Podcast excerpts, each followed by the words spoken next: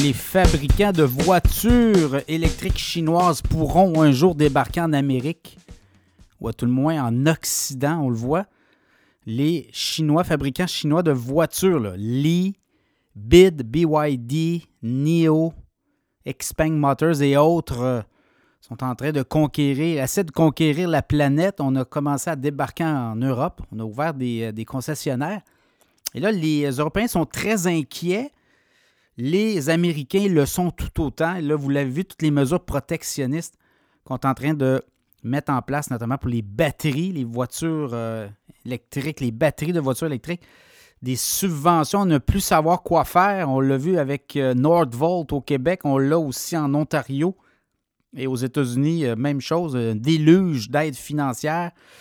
Si on construit des usines de batteries et de composantes de voitures électriques en sol américain, en sol canadien, au Mexique, donc c'est vraiment une guerre euh, de territoire. Euh, même Joe Biden a fait une priorité à la Maison-Blanche. On dit qu'on va aller euh, beaucoup dans le protectionnisme au cours des prochaines années.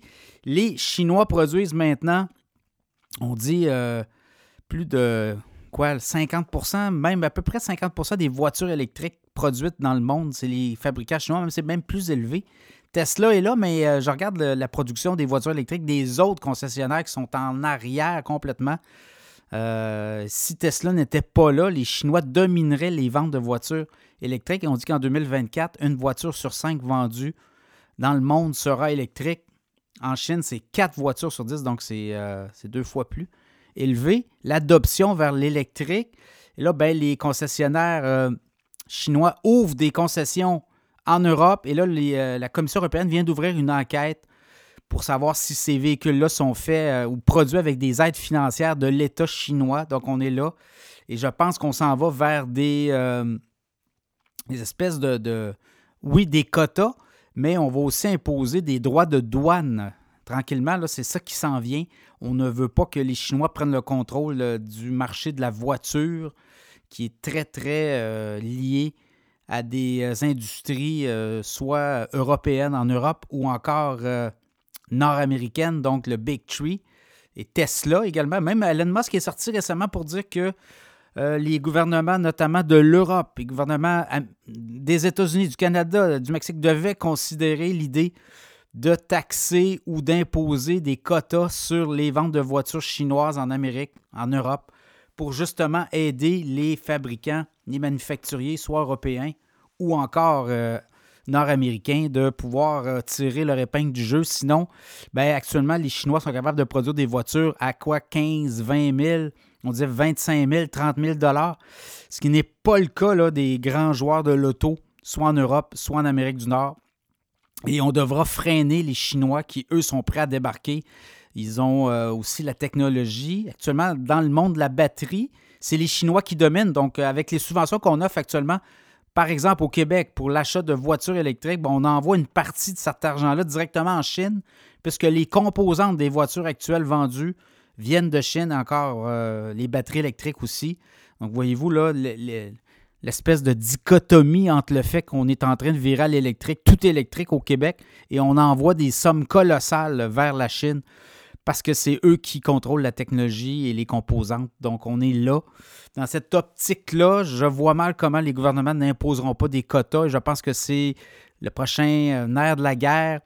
Au niveau commercial, on va avoir des guerres commerciales. On le voit, le, le ton entre les États-Unis et la Chine, ben, c'est très hargneux et je pense qu'on va aller là. D'autant plus que si Donald Trump fait son entrée à la Maison-Blanche, refait son entrée à la Maison-Blanche, là, ça pourrait être euh, encore là euh, très frontal. Oui, euh, Donald Trump a eu des rencontres avec le président chinois par le passé, euh, notamment Mar-Lago, et euh, on- Donald Trump est allé en Chine, je pense. Alors, euh, clairement, oui, on se parle, mais on va être frontal et on va imposer des quotas pour sauver les industries, beaucoup d'emplois à la clé. Et on va faire du protectionnisme certainement là-dessus. Donc, à suivre. Est-ce que le virage vraiment tout électrique est aussi un- une bonne idée, sachant que les Chinois sont les dominants dans cette industrie-là? Est-ce qu'on pourrait euh, commencer à, partir, à regarder par le hybride? Là, je regardais GM General Motors qui a battu des records de revenus, des records de vente de voitures en 2023, mais annonce là, que le modèle hybride va devenir beaucoup plus populaire au cours des prochains mois chez GM. On va pousser davantage le hybride que l'électrique. Et l'électrique, c'est juste 3% des ventes chez GM. Donc, on dit qu'on a encore beaucoup de chemin à parcourir avant d'avoir du totalement électrique.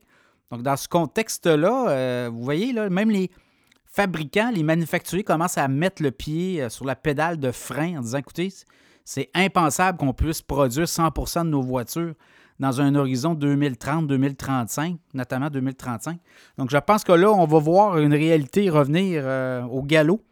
Et euh, les Chinois euh, guerre commerciale à l'horizon, certainement, et des quotas, des, euh, taxes euh, sur ces modèles-là des voitures, parce qu'on ne permettra pas à ce que les fabricants et même les fabricants de voitures nord-américains, européens, le disent à des, des prix de voitures électriques à 25 000, 30 000. Ça va être très dur d'en produire à une échelle où on sera rentable éventuellement. Peut-être Tesla va être capable de le faire, mais vous le voyez, Tesla est très rentable par voiture. C'est entre 8 et 9 000 de profit net.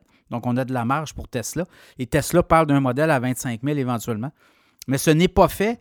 Et je pense que oh, on ne voudra pas non plus démolir toute euh, l'industrie de la voiture. Donc, je pense que les hybrides vont venir, puis peut-être l'hydrogène par-dessus ça éventuellement, euh, des e-fuels, les carburants verts aussi. Donc, à suivre cette bataille entre la Chine et euh, l'Occident pour la voiture électrique.